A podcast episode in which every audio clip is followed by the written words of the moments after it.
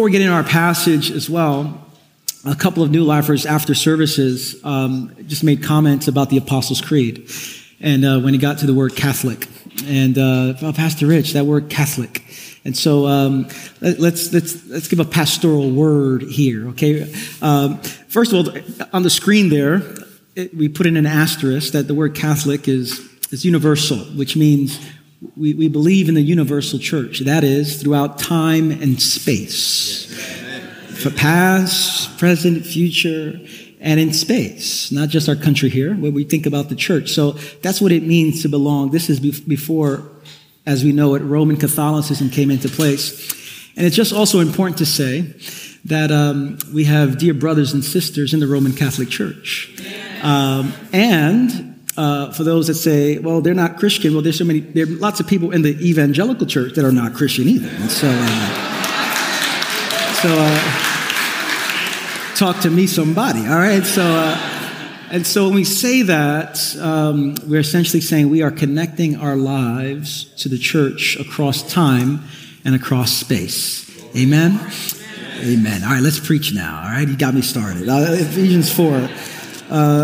Let's invite the Holy Spirit to come, speak to us, open our eyes as we look at to this passage here. Lord Jesus, may your Spirit come uh, and move us, shape us, mold us, confront us, rebuke us, correct us. Lord, we need everything from you today. And Lord, uh, human beings shall not live on bread alone, but by every word that proceeds out of your mouth. And so, would you give us ears to hear your word today?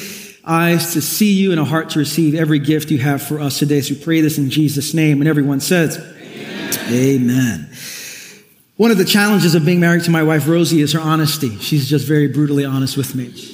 Just likes to tell me how it is, in particular with what I wear. Um, on Sundays, you see me kind of in my Sunday best, but at home, I'm not dressing up like this at home. And there's some uh, outfits and some shirts and some sweaters that I have that just trigger Rosie, like when I wear them. There's one sweater in particular. I love this sweater.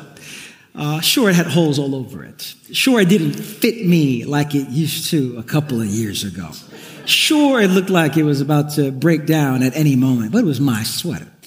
And so I'd put the sweater on and she'd give me a look like, oh no. And then I'd go, hey, we're going out, right? And she goes, you going out with that sweater on? And I give her a verse, you know, are you ashamed of the gospel? Don't be ashamed of your husband, you know? That's the book of hesitations, you know, just, uh, it's in the Bible there. And so, uh, I found it finally after just many times of saying, come on, you got gift cards all over the place. Go to the store and get yourself a new sweater. Finally, I parted ways with the sweater. And as I thought about it, I thought, isn't it interesting how attached we are to things that don't fit us anymore? In our passage today, Paul is reminding the people of God that there's a new wardrobe that they are to be wearing. And he lets them know that the old wardrobe, the old sweater, as it were, needs to be taken off and something new needs to be put on. And that something new is the way of the resurrected Jesus and of his kingdom. And so listen to Paul carefully in Ephesians chapter 4. He says, That, however, is not the way of life you learned when you heard about Christ and were taught in him in accordance with the truth that is in Jesus. You were taught with regard to your former way of life to put off your old self which is being corrupted by deceitful desires, to be made new in the attitude of your mind, to be renewed in your mind, and to put on the new self, created to be like God in true righteousness and holiness. Therefore, each of you must put off falsehood and speak truthfully to your neighbor, for we are all one members of one body. In your anger, do not sin. Do not let the sun go down while you are still angry. And do not give the devil a foothold. In other words, if you want to have a personal relationship with the devil, uh, be angry and sin. All right. And then you just let the evil one come into your life very quickly here. Anyone who has been stealing must steal no longer, but must work doing something useful with their own hands that they may have something to share with those in need. Do not let any unwholesome talk come out of your mouths but only what is helpful for building others up according to their needs, that it may benefit those who listen. Lord, help us today, all right? This is our text today. Lord, let's pray right now. Come on, let's, let's altar call. Uh, and do not grieve the Holy Spirit of God, with whom you were sealed for the day of redemption. Get rid of all bitterness. What else, Paul? Rage and anger, brawling. Paul is writing to a church that they're brawling. Uh, you know, you know you're in a bad place when the church is brawling uh, you know, with each other, wrestling on the floor during a worship service and all that there. And slander along with every form of malice. Be kind to and compassionate to one another, forgiving each other. Why? Just as God, in Christ, as in Christ, God forgave you. Woo, this is a text today. All right. And so one person came up to me after and said, Rich, these are the kind of sermons that make me hate you. And so, um, we're going to go there today. Lord Jesus, speak to us. In your name we pray. Amen. And we've been in the book of Ephesians. We've noted three sections. We've, we've kind of divided the book of Ephesians in three words, three verbs, three sections. And we've used the word sit, walk, and stand to divide the book of Ephesians. And Paul begins by addressing the Christian, letting us know that the way to begin our relationship with Christ is to recognize where we're seated, to recognize that we have been seated with Christ. And these words speak about identity. It speaks about our status. It speaks about our significance. It speaks about our, our stability in the world. In one word, it speaks about our authority, that we have an authority because we are seated with Christ. And when Paul writes these words to the Ephesians, it's kind of a subversive word because Paul is writing to people who, according to the world system, has no authority. They're far from Caesar's throne. They're far from political power. They're far from social power. And Paul has the audacity to say, you might not be close to Caesar, but you are seated with Christ. You have authority. And that's good news for us because you might not have power in your company, but you do have authority in Jesus. You might not have authority or power in our city and in our country and in our world, but we have been raised up and seated with Christ and you have authority because of Jesus' name. And so Paul says we have to learn, first of all, how to sit. And as we went on through the book of Ephesians, we noted that it's not just us sitting individually. We have to learn how to sit together as the people of God. That God tends to draw people close together who we would not choose, but God chooses. And we have no choice who sits next to us. We don't get to choose who sits next to us. God chooses who sits next to us. And so we are to be a people of God seated with Christ, uh, breaking barriers together. And so Paul talks about the mystery. And so after being seated with God, seated with Christ, he now talks about what does it mean to walk, to, to walk as Christ. We cannot learn how to walk unless we learn how to sit. But out of sitting, we have to learn how to walk. And now in chapter four, Paul's using now new language, new metaphors to talk about what does it mean to walk in the way of the resurrected Jesus. And so in verse 22, he says, you were taught with regard to your former way of life to put off your old self, which is being corrupted by its deceitful desires. Paul's writing to this church and he's very concerned. He's saying, church, we had a conversation about your old way of living and we decided to put that old way, that old wardrobe where it belongs in the trash. And somehow we've gone back into the trash and we've taken it out and we've put the wardrobe back on. And if it didn't look good before it went into the trash, it looks even worse now that you've taken it out of the trash. And so it doesn't fit. Why? Because we've already, could you imagine you just bought yourself a new suit and then you go into the trash and take out the old stuff and then you put it on top of the new suit. This is the old self. What we do when we go back to our old ways of living, we are going in the trash. And so Paul says, I thought we talked about your old self has been put away. Interestingly enough, let me make a connection with the book of Romans. In the book of Romans, Paul doesn't just say that the old self is alive. He says the old self has been put to death. He said the old self is dead in Romans, but in Ephesians, he says you have to put the old self away. Paul, which one is it? Is he dead or is he alive? And the question is yes. The answer is yes. It reminds me of, of, these horror movies. You know, you thought the, the monster was gone and somehow he found his way back into the movie. This is our old man, our old woman, our old self. We think it's dead and somehow by faith it is dead. But we have to, by obedience and discipleship, continue to put this old self away. And so in this statement, Paul is describing a deep challenge of life that we often go back to a way of life that no longer suits us and no longer fits us. And here's the tension that we have to hold on to that it is very possible to be seated with Christ and still have our old selves influencing us. Now look, look what he doesn't say. He doesn't say because you, uh, you because you've gone back to your old ways, you've lost your seat. You're not seated with Christ anymore. He doesn't say that.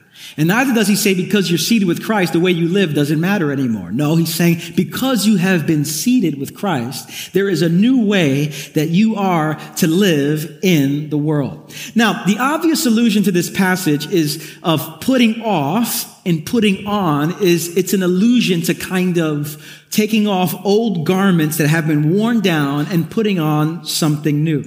And the metaphor is helpful, but it's not the best metaphor because it presupposes or it assumes that taking off the old self and putting on the new self is pretty easy. It's, Mr. Rogers, I used to watch Mr. Rogers growing up.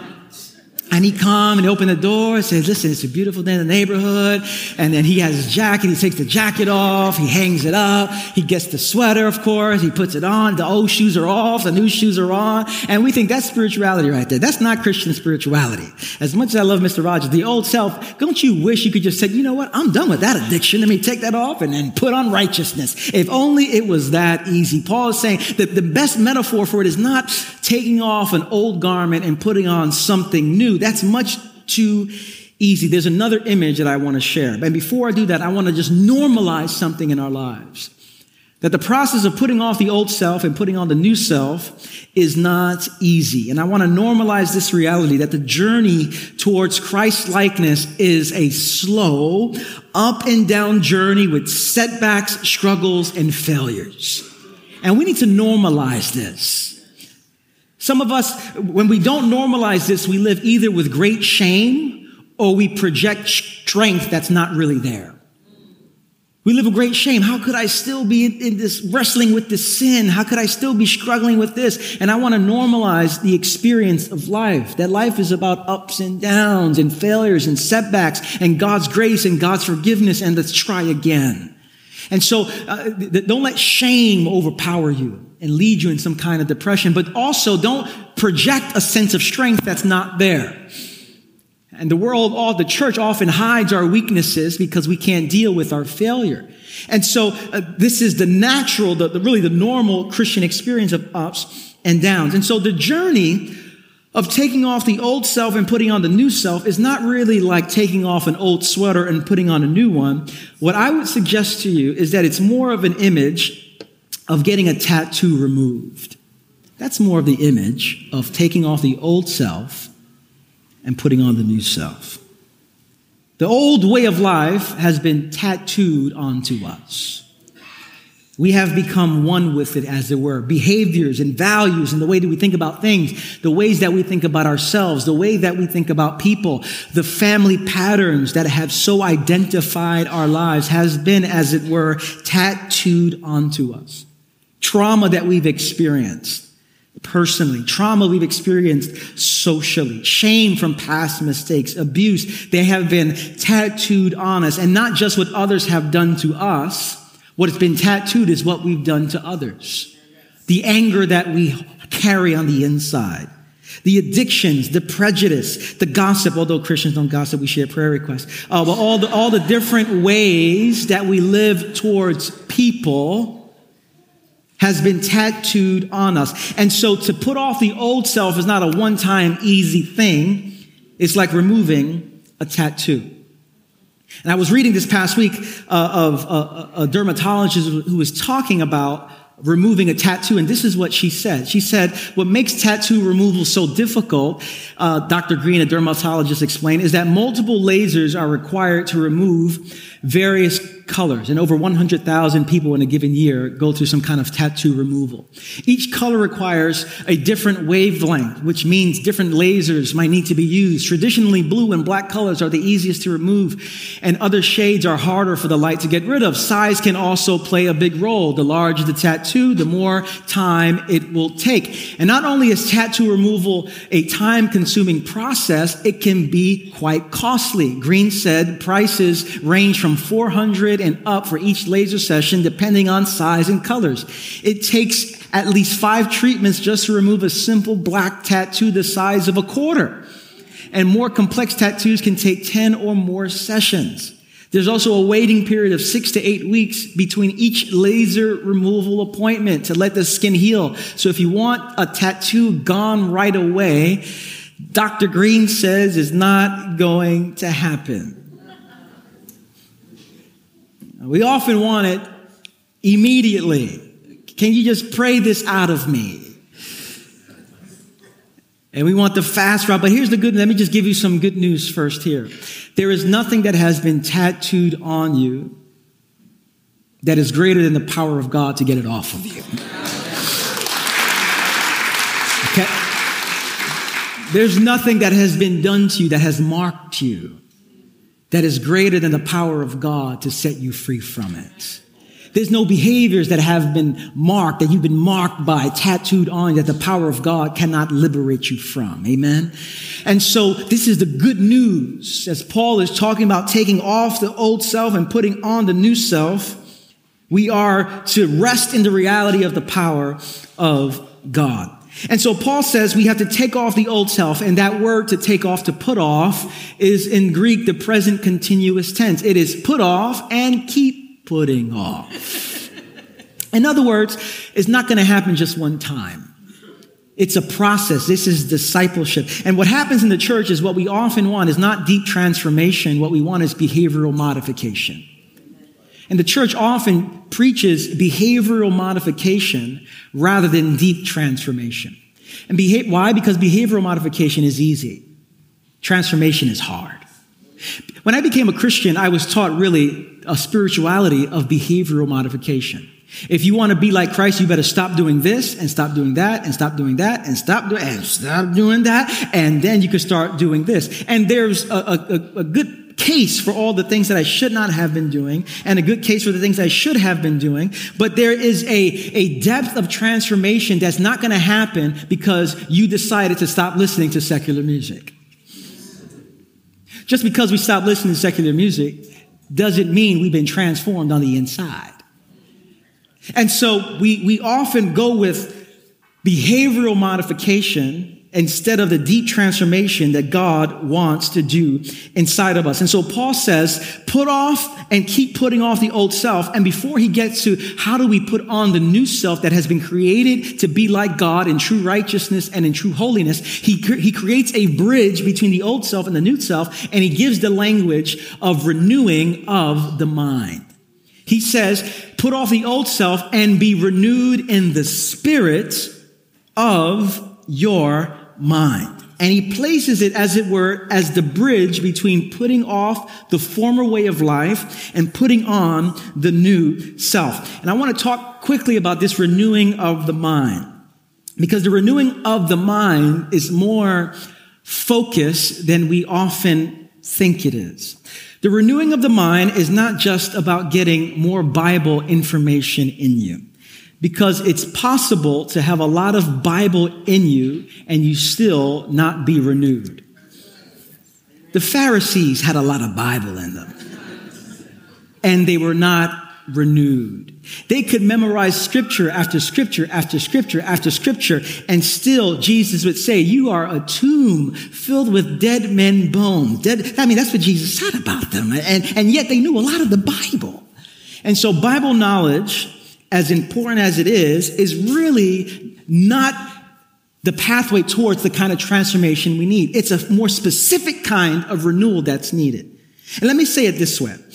Our minds are not renewed in the general reading of the Word of God, that is Scripture. Our minds are renewed in the specific contemplation on the Word of God, that is Jesus. say it again. Our minds are not renewed by a general reading of the Word of God, Scripture. Our minds are renewed by the specific contemplation on the Word of God, which is Jesus. Jesus is the Word of God. The Bible bears witness to Jesus.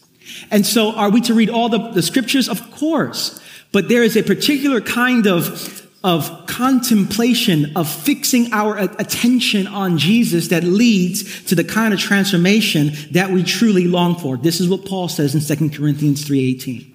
He says, and we all who with unveiled faces behold the Lord's glory are being transformed into his image with ever increasing glory, which comes from the Lord who is the Spirit. Hear, hear the word here. As we behold God, we become like God. Here's the principle whatever we behold, we ultimately become. Whatever we behold, we ultimately become. This is why you have to be careful what you behold. Because whatever you behold, whatever you fix your attention on, that's what you'll become. I remember uh, a number of years back, I had a, a cousin who was a teenager, and he was um, playing this video game called Grand Theft Auto. And um, they're like they're like gradations of demonic. That's really high on the demonic spectrum. And he was playing this video game. And for those of you that um, have never seen it or played it, it's essentially a, a game where you are this personality, you're this, this person, and you're, you're, the goal is to kill as many people as you possibly can, take their cars, uh, and, and gold chains, and it's a glamorizing of violence and all that there. And it's incentivizing of it as well. You get more people you kill, the more points you get. And, uh, and so you're stealing, killing, and destroying. That sounds like Satan to me. And so, um, I'm just being biblical here, okay? And so, and so I, my cousin is playing this video game. He's fixed his eyes at four hours, just fixed playing this video game. And he's been playing just shooting people and kill.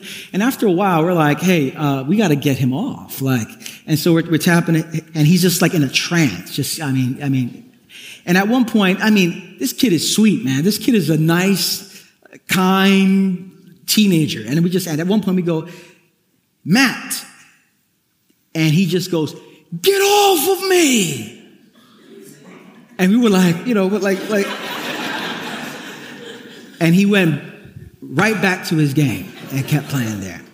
And there was a moment that I said, this kid is becoming something. Why? Because he's been holding something. And whatever ultimately you behold, you're going to become. This is what Paul is getting at. He's saying the more you behold God in Christ, the more you're going to become like God in Christ. And so listen, the putting on of the, old, the, the new self is not, I gotta try harder. I gotta work harder. I gotta do this. No, no, Paul's saying the, the, the way you do it is by beholding. And somehow when the Holy, when you're beholding God, the Holy Spirit begins to work inside of you to make stuff that would be almost impossible in your own strength. All of a sudden, it comes across easy. And so all of a sudden, someone hurts you, but you're offering kindness to that person. How that happened? That wasn't you. That was God working inside of you. You were about to, you know, uh, take advantage of a situation like you would before, but something happened inside. You say, oh, that's not right. That wasn't you. That was the Holy Spirit working inside of you. It, whatever we behold, we ultimately become. And so Paul is saying we are to be renewed in the spirit of our minds by beholding Jesus. Now, um, this, I, I, what does it mean to behold? Someone was asking, what does it mean to behold? Let me say it as practically as I possibly can. Uh, of course, we should be reading all of the scriptures, but I believe a Christian needs to pay that much more attention to the way and the life and the teachings of Jesus than anything else. Amen. And I don't, I don't want to get into a whole biblical kind of uh, lesson on exegesis on why Jesus is better than the Old Testament. And there's continuity in the Old Testament, and then there's discontinuity. So, for example, in the Old Testament, they say an eye for an eye, and Jesus says, You've heard it said that, but I tell you this. In other words, Jesus is saying, My way is better. And so, as a Christian who belong to Jesus, our, the primary orientation of our lives, of our heart, is to be focusing on our Master, on our Lord, and to follow in His way. And so we, we are to be reading the Gospels, not just what would Jesus, but we, the life of Jesus is to, is to form our character. And so we, we behold Jesus by looking at his life, his teaching, his way, and we behold Jesus in prayer. That we're, as we are beholding in faith, Jesus, abiding with him in prayer, there's a transformation that becomes possible in us because whatever you behold, you ultimately become. And the question for all of us today is, what have you been beholding? What have you been fixing your eyes on today? It makes, I, I talk to people and they say, I've been filled with so much anxiety. I say, I'll, tell, what, what, what you been watching? Well, I just keep watching the news. All I watch the news all the time, and and uh, well, okay, you've been beholding the craziness of our country, and you're you're, you're shocked that you're filled with anxiety. Whatever you behold, you're ultimately going to become. What have you been beholding? What have you been fixing your eyes on? What has, what has your attention been fixed on? That is the question for the Christian. And Paul says if our new self is going to come, it needs to come because we have been beholding Jesus. And when we behold Jesus, he says there is a new self created to be like God in true righteousness and holiness that begins to describe your life. And so Paul then says, put off the old self, and it's more like a tattoo than it is an old sweater. Renew your mind, behold Jesus, fix your eyes on Jesus. And then he says, and then put on the new self. And then he goes into specific detail for that community in Ephesus about what does it mean to do this very practically. And I want to take those words of Paul and I want to apply them to us. He goes into great detail about what are the things that they should stop doing, put off, and what are the things that they should start doing, putting on. And the first thing he says is put away lying. He says, You know, you've been created to be like God in righteousness and holiness when you put away lying and you put on speaking the truth to your neighbor. Now, we live in a world of such political spin and such falsehood that to speak the truth to your neighbor is like an otherworldly activity. Like to just simply speak the truth in a world that has, that's about cover ups and falsehood and manipulation and spin, to just speak the truth is a prophetic act. And so Paul says, Put away falsehood. That word falsehood is where we get the word pseudo from. It's a, it's a false self. Be who you are, he says, and speak the truth to your neighbor. Why? Because we are all one body. The reality is, Paul says this, and he has to say it because he knows, Paul knows, and I know that the church is often filled with a lot of lying. There's a lot of lying that happens in the church, often in the name of Jesus. And we lie about many things. We lie often about how we feel and what we think about something or how we're doing. So someone says, how, How's it going? I'm great. I'm blessed. I'm favored. I'm just, I'm just doing great. And your life is a mess. I'm fantastic. No, I'm great. I'm great. We lie about someone doing something to us and how we really feel about it. Someone hurts you and I'm okay.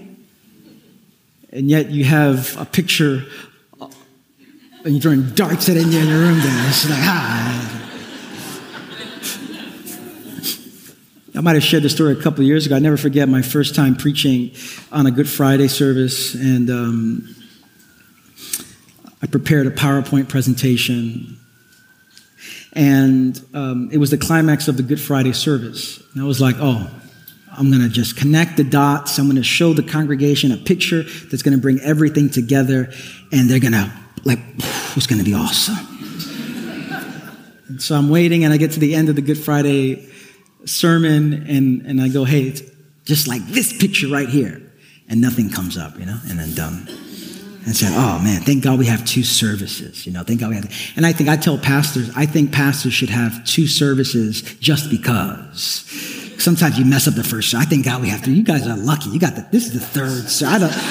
I feel bad for that first service. I was, I was. And so um, I go to the back. This is almost 10 years. I go to the back and I go, hey, what happened to the, the, the screen? That person says, oh, sorry about that. It's going to be good for the second service. I said, all right. I get up, I'm preaching again. I go, oh, here it is. And, and, and bam, there it is right there. Nothing comes up again. and so um, on the inside, I'm seething. I'm just, and, and it's Good Friday too. And uh, it's going to be a bad Friday for somebody. And, and, and, uh, and then at the end of it, I was so bothered by it. And the person said, um, sorry, Rich. And I said, oh, don't worry about it. It's all good. And I walked away just like, I can't stand that bracket. and I realized at that moment, I was a pseudo self. I lied. And the church often is, in the name of Jesus, filled with lying. And Paul says, we got to speak the truth to each other.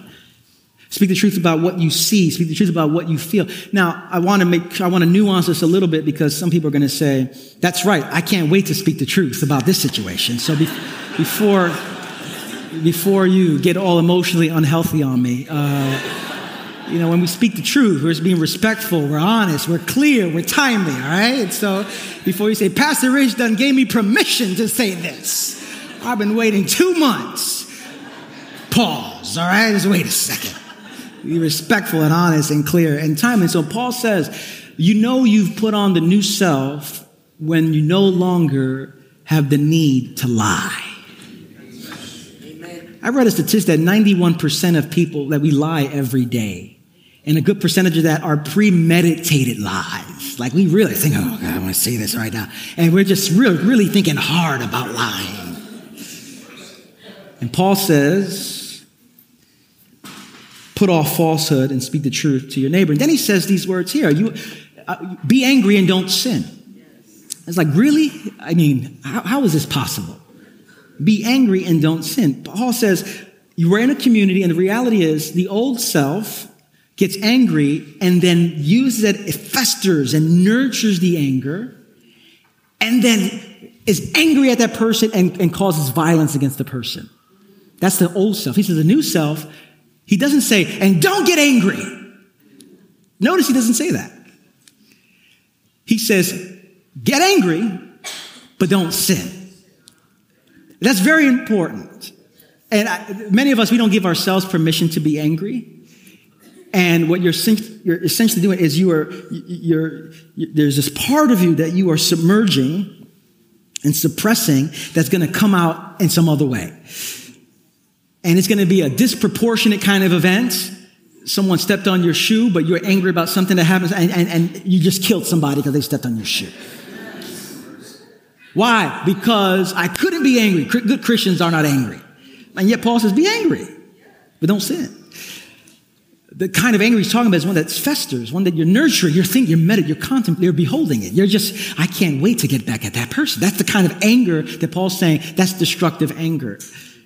Be angry, but don't sin. Then he says, Don't let any unwholesome talk come out of your mouths. Or unwholesome tweets come out of your mobile devices. You know, it's, it's, it's Paul says the way that we speak now towards to one another is to be transformed. That yes, we can speak out against injustice, but there's a way of speaking that only perpetuates the cycle of injustice.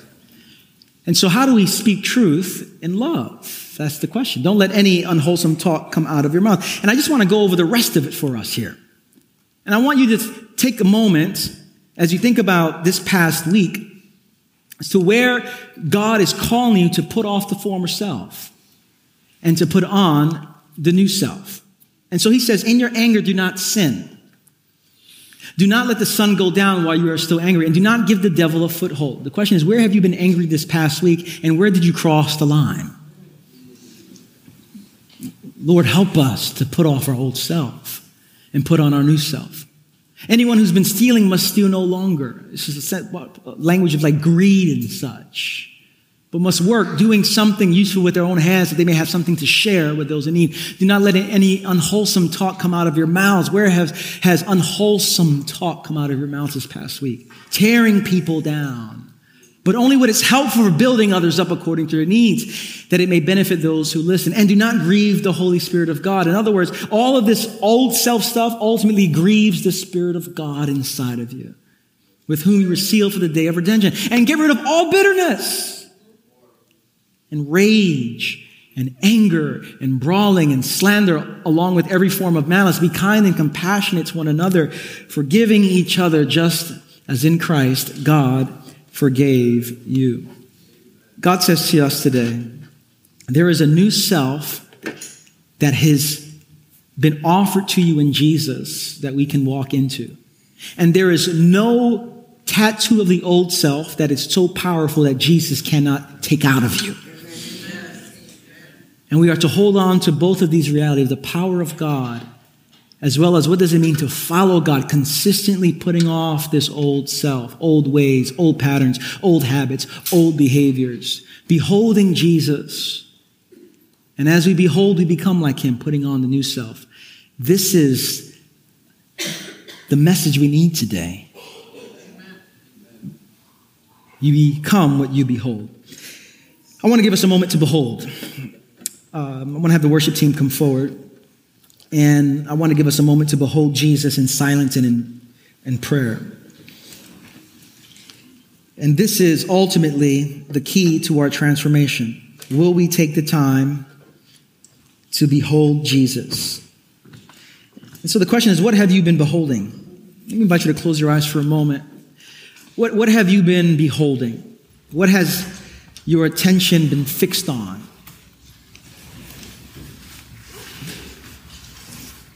And the invitation for us today is to turn our gaze and fix our eyes on Jesus. And so, with your eyes closed, for the next minute or so, we want to be attentive to the presence of Jesus. We're a church, and we are because we are a church, the Holy Spirit is with us. And the Holy Spirit is the presence of Jesus. So Jesus is very present today with us right now. Whether you know it or not, Jesus is present with us. And we want to be attentive to his presence right now. So for the next minute, maybe the only word that you say when your mind gets distracted is Jesus. In other words, I want to fix my eyes on you. I want to become like you. I want to behold you. And may God begin to orient our lives in such a way that the, the core trajectory of our lives is that we are people who behold and love Jesus. And we are transformed as a result.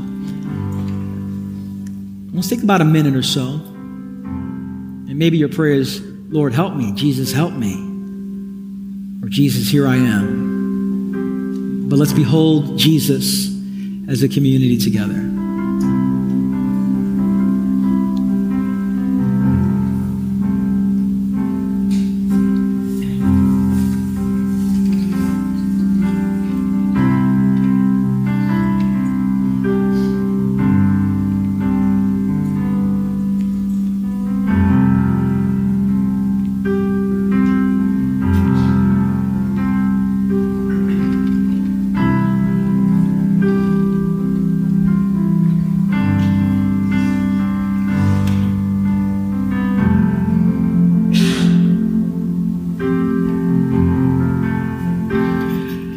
Lord Jesus, we confess this afternoon that we often put on our old self and we go back to bad habits and behaviors in ways that are just inconsistent with who you've created us to be. We go into trash, as it were, to put on old garments on top of the new garment that you've made us.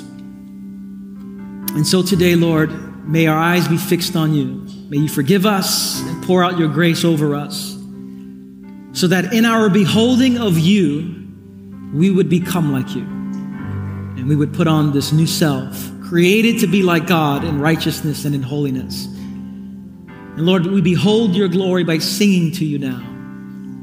We pray this in Jesus' name, and everyone said, Amen. Let's all stand, let's sing together. Amen. Amen. I'd like to have the prayer team come to my left. We have the Lord's table to my right. And the question is what have you been beholding? What have you been fixing your eyes on? Where has your old self been popping up in your life recently? And the invitation is not try harder, do better. Really, the invitation is to behold Jesus. And as we behold Jesus, the Holy Spirit begins to empower us to do things that we could not do in our own strength. This is why I, am so grateful that Jesus sent his spirit. He could have just resurrected and said, Guys, I'll see you later. But he goes, I'm going to send you my spirit so that you can do in my power what you can never do in your own. And so he says, Your job is to behold, my job is to make you become. And that's the pure gift of the gospel pure gift of Christianity. And so our prayer team is to my left, and maybe your old self, old habits, old behaviors, old patterns of thinking, um, old wounds, old trauma has just been dominating your life. And you realize um, you need freedom. You need to behold Jesus. You need the work of the Holy Spirit inside of you. Our prayer team is here, and we love to pray for you for whatever needs you have. And we have the Lord's table as well which one of the ways we behold Jesus is by coming to the table to take bread and dip it in a cup. And our eyes are fixed on Him and His way of brokenness and being poured out. And as we take in His body and blood, as it were, we become like Christ as we do it in faith. And so the Lord's table will be here, our prayer team will be here. Let me invite you to open your hands towards heaven to receive a blessing. And my encouragement for you this week is you would fix your eyes on Jesus. You would behold him in, in all of his beauty. Whether you're reading through the Gospels, whether you're in prayer, whether you're in silence, you would behold Jesus.